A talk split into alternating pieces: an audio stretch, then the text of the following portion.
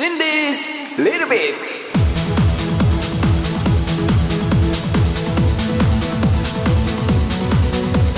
ハローエブリワンさあ皆さんどうも DJ 心理です、えー、心理's little bits 第5回目なんですがまずオープニングトークではですね、えー最近もうかなりハマっているアルバムを紹介したいと思いますね。というのが、えー9月の30日に発売いたしました「未知の Up to You」というアルバムです。あのここ最近ね、まあ、最近と言いますかもう何年もですけれどもあの僕いろんな音楽を聴いておりまして洋楽邦楽問わず、まあ、j p o p から、えー R&B からヒップホップから、まあ、ポピュラー音楽から、えー洋楽のカントリーですとかねいろんな種類の音楽を聴いている中でまあ今の時代って本当にいろんな音楽が溢れてる分一つの音楽に傾倒すると言いますか、まあ、ずっとハマるっていうことはなかなかない時代になりましたよね。まあそれが昔から比べたら羨ましいと思えるのかまあちょっとねえー、て言うんでしょ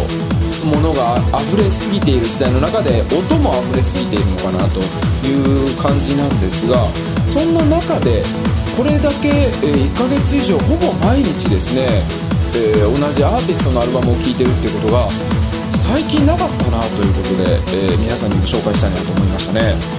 マッドネス Vol.1 という曲から始まる未知のアルバムなんですが2曲目3曲目とね、あのー CM で、えー有名になった「Promise」こちらが、まあ、メジャーファーストシングルなんですね。続いての、えードラマの主題歌「Change the World」と続きまして、まあ、キャッチーな曲が続くわけですがそれからの「えー Why on Why」「Hey Girl」「キスキスキス」この辺りもですね、まあ、聞き逃せない曲といいますかつらつらつらと気づけばもう10曲目11曲目まで流れていっているといいますか本当にこう耳に心地よく聴いていてあもうこんな時間が経ってしまったんだと思えるような曲が続いております。そして、えーまあ、4枚目のシングルでもあります「You」が13曲目に入っております。未知の中では初バラードのシングルとなった「You」なんですけれどもこの曲が本当にこう胸を打たれる胸をこう奥をギュッとつかまれる感じでですねあのもうその中でも2番の歌詞のですね空港へ向かう車の中で「I cry」っていうこの歌詞がもうはあそこ来る。もうグッとくるっていう感じなんですよね。もう皆さん本当に歌詞をちゃんと噛みしめながら聴いていただきたいなと思う曲でですね、まあ、そして、えー最後に「Up to You」という、まあ、この「Up to You」っていうのがあなた次第全てはあなた次第ですよ。えーもうこの世界どんな世界を変えるのも全てはあなた次第ですよっていう意味なんですけれども、まあ、その文字通りアップテンポの中でポジティブなメッセージで終わるという、まあ、あの未知の中でのポジティブな部分をもうす、えー前面に出した中でその13曲目の「U」が入っていたり本当にいい流れができている1枚となってまして聞き応えが十分だなと思うんですよね。いやもうやられてますね。1日1回聴いて。まあそれその度にあこの曲はこういう楽しさがあるんだな。ああこの曲はこういう楽しさがあるんだなっていうのは楽しめるアルバム1枚になっております、え14曲入りで、まあ、9月30日に発売になっておりますからね。皆さんよろしければこの未知のポジティブなメッセージとともに、えー音楽を楽しんでいただければなと思います。その中で僕はやっぱりまあ、プロミスもチェンジ・ザ・ワールドもいいんですけどね、えレインなんかも最高なんですけども。You がいいですね、えーさあそんなわけで「新レイズ・ベルベット」まずは、えー9月30日発売の「道 Up to You」をご紹介させていただきましたがそれだけじゃ飽き足らずですね、えーこれからちょっとの間皆さんお付き合いいただければと思います「新レイズ・ベルベット」スタートです。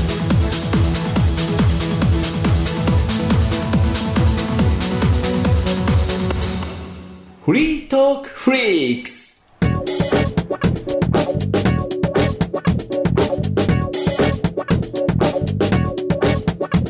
さあ今日このコーナーではですね、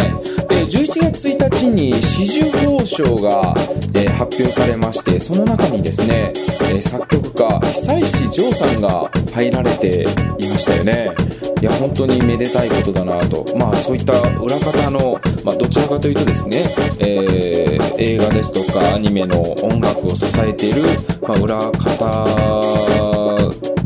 まあ、裏方というのもちょっとおかしいんですけどもねそういった方がこう受賞されるというのは本当に素晴らしいなと思うんですが、えー、そんな中でですね、あのー、アニメの BGM を作って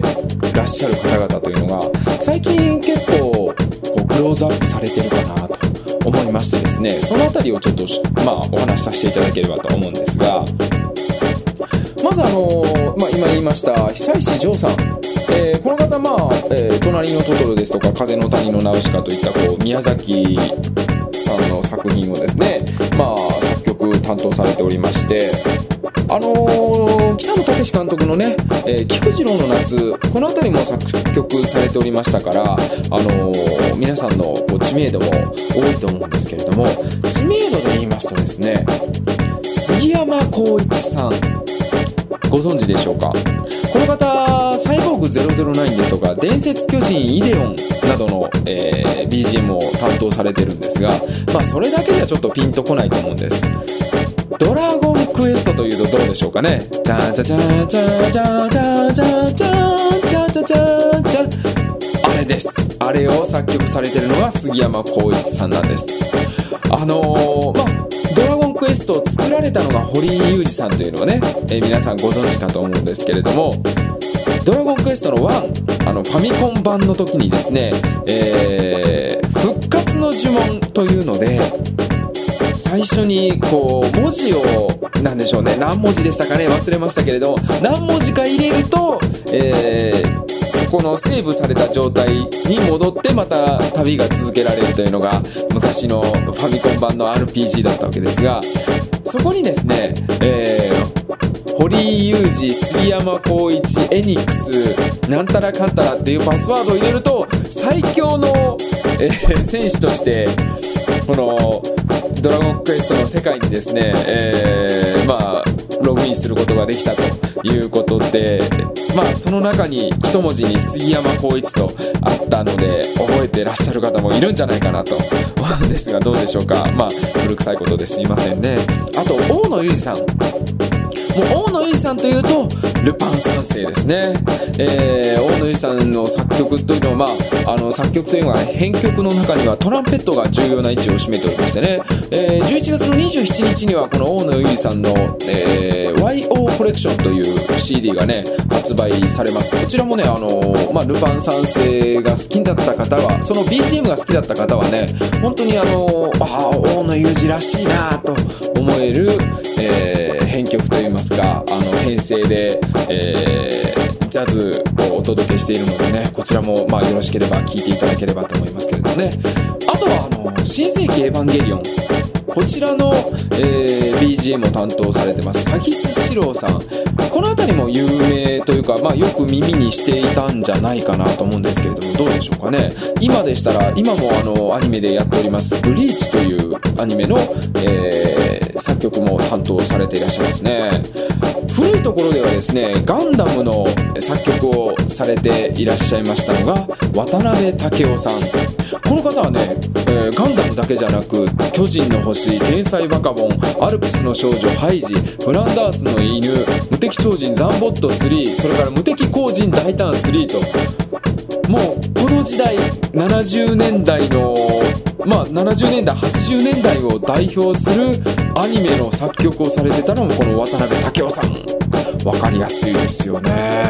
あとあの特撮ものでは渡辺道明さんという同じ渡辺で、えー、名前違いの方がですね、えー、人造人間機械だ秘密戦隊ゴレンジャー宇宙刑事ギャバーンこういったところを作曲されてるということでなんだかこうそう言われるとああの辺りは同じようなこう何て言うんでしょうリズム体といいますかね。あの同じような楽器が使われていて同じような編成によるこう流れがあるのかなと思えるような作曲になってるんじゃないでしょうかね、えー、そういったところであの有名な作曲家というのは結構いらっしゃるんですがその中でですね、えー、今ワンピースもうワンピースアニメ10年超えたらしいんですけれどもね。このワンピースの作曲をされています田中康平さん。この方のですねブログをちょっと、えー、この間拝見いたしましてあのー、ああこういったことを考えられてるんだ作曲家の方はと思いましてですね、えー、ちょっと紹介させていただきたいと思うんですがこのまあ田中康平さんというのももう本当にいろいろなアニメに BGM を提供されていまして「ワンピースだけじゃなくあのー、不思議の海のナディアですとかあのー、まあ新世紀エヴァンゲリオンのあの庵野秀明監督のですね、えー、アニメなどを手掛けてらっしゃったりしたんですがそんな方がですねこのところアニソン関係が急に盛り上がってきてると思えるのは僕の気のせいでしょうかと、えー、年の6月付のブログで書いておりましてまああのー、CM でもね、えー、水木一郎さん、あの、マジンガー Z ってこうよく歌ってらっしゃる、もう本当に60代なのに兄貴と呼ばれる方がいらっしゃるんですけれども、この方が、えー、CM に、まあ、顔を出して CM を出られてらっしゃるというところでもですねあのアニメソングというのがまあ見直されている時期なのかなと僕も思うんですがあのー、世界で最も著名な日本人にこの水木兄貴が選ばれたりもしたということが日記に書かれていたりしましてですね、えー、あとはガンダム芸人などのカミングアウトですとかあと海外での、えー、アニメソングオータのえー、アニメソングオタクのですね、まあ、顕著な増殖といいますか増えているといったところを挙げられているんですが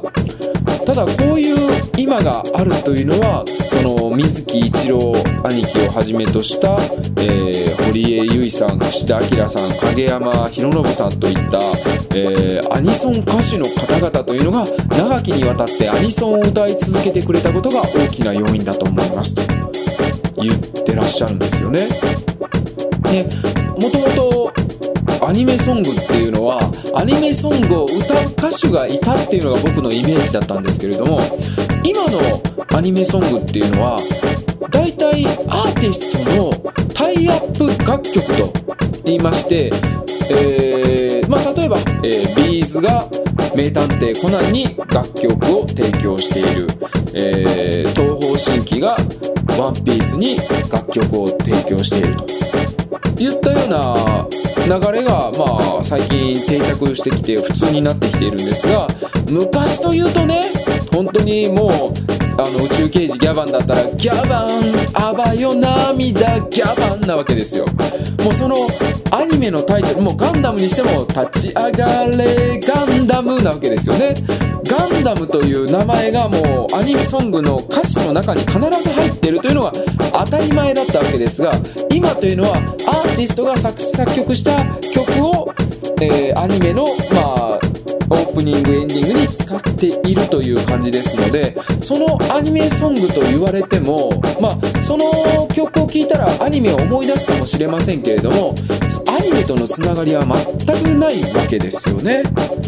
えー、そういったところでも、まああのこういったアニソンを歌ってこられた方々水木一郎さんしかり影山博信さんしかり堀江優さんしかりというこういった方々の歌にはまあ普遍性があっていつの時代でも何年経っても受けや受け入れやすい太いメロディーとまあ、夢と希望あふれる、まあ、なんて言うんでしょうね、アニメがこう入り込んだ歌詞っていう曲だから、まあ、でしょう皆さんの記憶にこう強烈に残ってるという点もあるんじゃないかということなんですよね。まあでは例えばですね「悲しみをこんにちは」斎藤由貴さんのですねメゾン一国のアニメの曲ですけれども、まあ、もう一度聴きたいと思っても斎藤由貴さん、まあ、もしかしたら無理を言ったら出てくれるかもしれないと。同じようにこうタッチのタッチを歌っていた岩崎良美さんもまあ大丈夫でしょうとただ「流浪に剣心」のそばかす。ジュディマリはもういない。ねえ。ー、例えば犬夜叉の主題歌を聴きたいと思っても浜崎あゆみさんですとかエブリリトルシングさんがこの犬夜叉のアニメのために来てくれるということはまあもうないんじゃないかということでまあ制作者側がですねもちろんあのタイアップをつけることによって、えー、そのアニメの制作が進むのかもしれないしまあ、その分ファンもね、えー、新しくついてくるかもしれないというところでは、えー、いいことなのかもしれないけれども、え、今世界の人々のリスペクトの対象になりつつある日本のアニソンアニメソングにまあ僕らこう日本人がこれからのアニメソングに何が必要なのかというのを何が欠けているのかというのを考える時期に来てるんじゃないかと。いうことをおっしゃっていらっしゃるんですね。いやこれなかなか深いなと思いましてね。確かにあの有名アーティストの方が歌われていると、まあ、そのアーティストの歌を毎週聴けるというところでファンも増えるかもしれませんし、まあ、その歌っている方がね逆にアニメをに入られて作詞作曲されていたりするとそれはそれでもうそのアニメのためのアニメソングとしてね認定はできるかもしれませんけれどもじゃあそのアニメソングのために、えー、アニメソングのお祭りのためにアーティストが来てくれるのかと。いった時にそのアニメソングを代々歌ってきた方っていうのはもう本当に快く集まってくださるでしょうし、えー、もうアニメのためのアニメソングというものは聴いていてもこっちもねああこの曲はもうこのアニメだって思いますけどアーティストの方がそのライブの中でねそのアーティストの方のライブの中でそういった曲が流れてもうん果たしてあああのアニメの曲だなっていうのが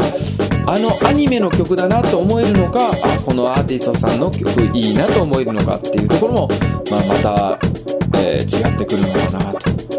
大体ねそのアニメーションというのにオープニング曲エンディング曲ってできたのいつぐらいからなんですかね。まあ始まった時から「鉄腕アトム」にはね「ラララ星の彼方」って入ってたわけですからまあ今普通といえば普通になっていますけどその曲がねどうやって作られているかっていうのはなかなかまあ知ることもなかったですし今まではタイアップでアーティストが歌っててもそのアニメソングのシンガーさんがアニメソングとして歌っていてもあまり気にはならなかったですけれどもね。最近は声優の方が歌われても歌われたりもしていますしうんなかなかこれから考えることっていうのも出てくるんじゃないかな。ですよね、えー、これからのこうジャパニメーションと言われてるアニメーションですからどんな風に進化していくのかその中でその昔から、えー、あった各コアとなるものっていうのがどこに来ているのかというのがですね、まあ、この田中康平さんが、えー、まあ、提唱されているということでですね。僕もちょっとこれについてうんそういうことだなとどうしていったらいいんだろうとちょっと思ったりしましたからね、まあ、皆さんにもお伝えした限りで、えー、そんな中での、まあ、BGM、まあ、作曲をされている皆さん。この田中康平さんもあの「ワンピースの初代の、えー、オープニング曲の作曲されてますしね、えー、そういったところでも、うん、これからどうなっていくんでしょうか皆さんもちょっと考えた上でですね何か協力できることがあれば是非ともこうジャパニメーションの文化を守っていけるようにご協力いただければと思いますね。えー、ということで今日は紫綬褒章を、えー、見事受賞されました久石譲さんから、まあ、かなり外れた話になってしまいました。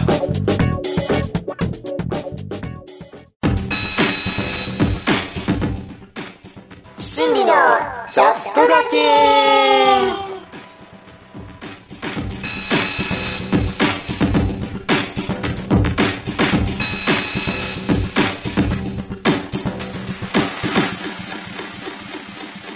ユースレスノウェッジ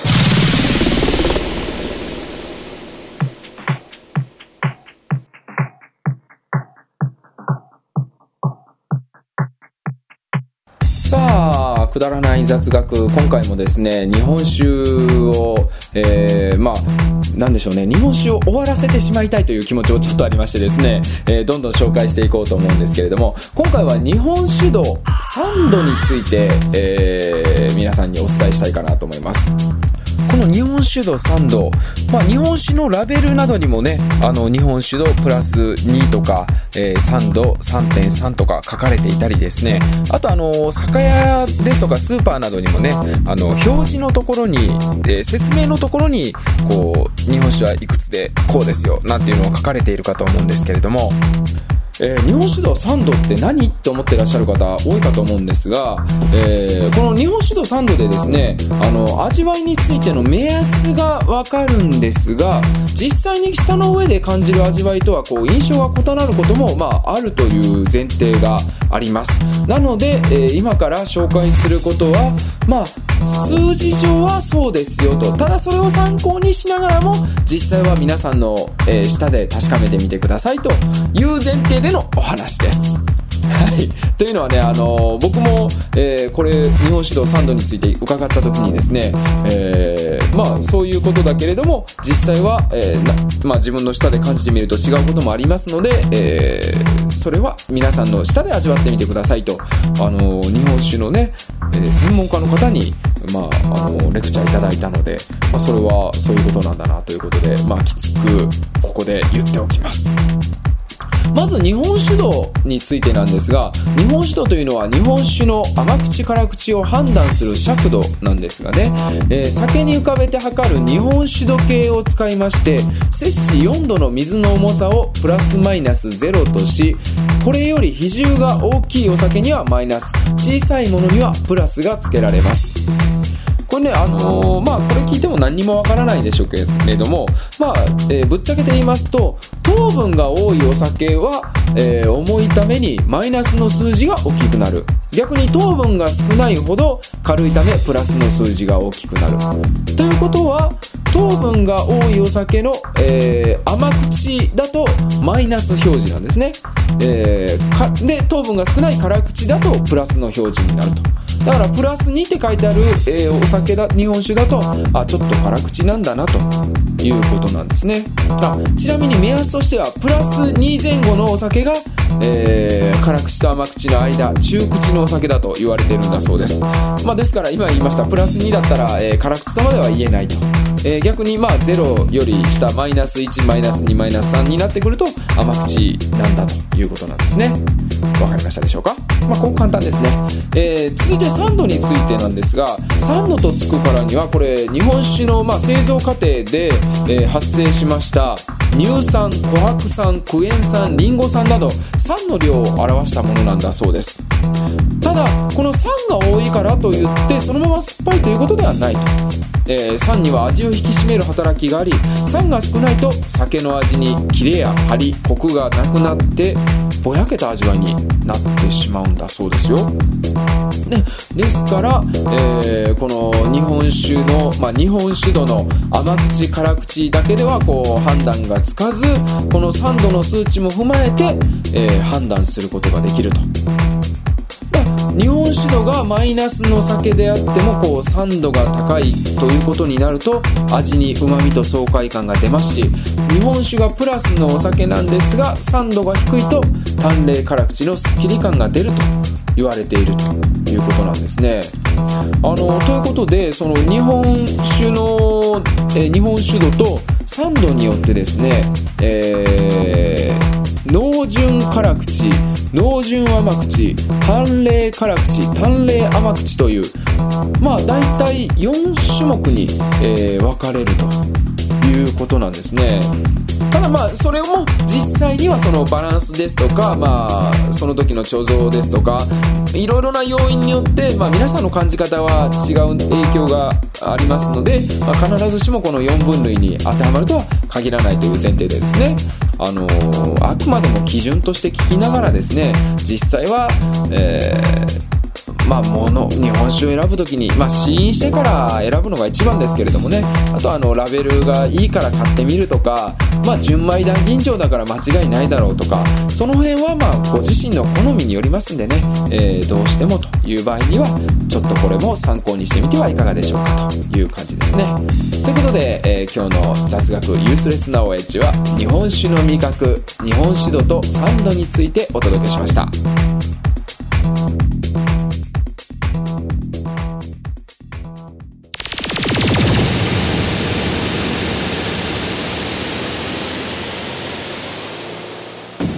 エンディングです。皆さん今日もお付き合いいただきありがとうございました。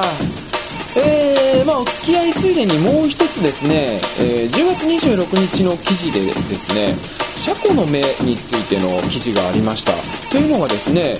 あのシャコの目っていうのは人間の目よりもかなり複雑な視覚システムを持っているということであの人間の目っていうのはあの認識できる色っていうのが3種類。赤青緑の3種類なんですね。これまあよく RGB とあのテレビなんかのね、えー、画像素子に使われておりまして赤と青と緑を組み合わせることによってまあ人の目からは緑であ、えー、緑じゃない黄色であったり黒であったり白であったりを感じることができるということなんですがさらに車庫はですね12種類の色を知覚できると。いうことなんですね。このまあ12種類がどんな色なのかはちょっと書いてなかったんですけれども。でこの優れた視覚能力が、えー、まあ何でしょう。どういうものかと言いますと光に敏感な特殊な視覚細胞を持っているということで。でこの細胞をじゃあ、あのー、調べ上げて何の役に立つのかと言いますと、えー、今までのこう DVD プレーヤーの光ピックアップに使われている機能がですね、えー、この車庫の目の、え細胞を、まあ、機械的にすることによってえより優れた光学デバイスを開発できるかもしれないと述べているということなんですね。ということは今まで赤色 DVD 青色 DVD まあこの青色っていうのはブルーレイと言われるものなんですけどね。この赤よりも青よりも、えー、細い細くてこう波長が短い、えー、光をこの光学デバイスに、えー、車庫の目を使って作ることができたとしたらもっとですね1枚のディスクに、あのー、組み込める容量というのが多くなるということなんですよね。まあ、その辺はまた改めて、えー、解説したいと思いますけれどもそうなってくるとですね例えば普通の DVD のディスクで4.7ギガで、えー、ブルーレイのディスクで、まあ、25ギガですとか、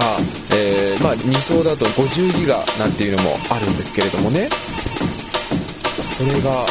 100ギガ150ギガ下手したら1テラなんていうことにもなりかねないということなんですよね。いやーもうちょっとしたパソコンでは読み込めない量の まず読み込むのにどれぐらい時間がかかるんだというぐらいの容量の、まあ、ディスクが出来上がるかもしれない。いうことでですねこの先どうなっていくんでしょうねと僕も思ってしまうんですけれどもまあこれからのそのサイエンティスト科学の世界もですねちょっと注目しつつですね、えー、今日この第5回は終わりたいと思いますね。えー、ちなみにですねこの「心理ズルルビット」ご意見お待ちしております。メールアドレス slb.nandianen.net アットマークなんでやねん .net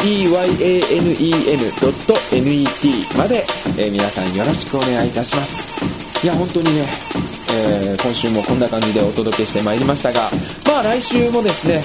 なんかこう小ネタをちょこちょこ集めながら、えー、できれば皆さんにこう楽しい時間をちょっとでもおお与え与えることがまあ皆さんにちょっとでも楽しい時間を感じていただけたらと思いますね。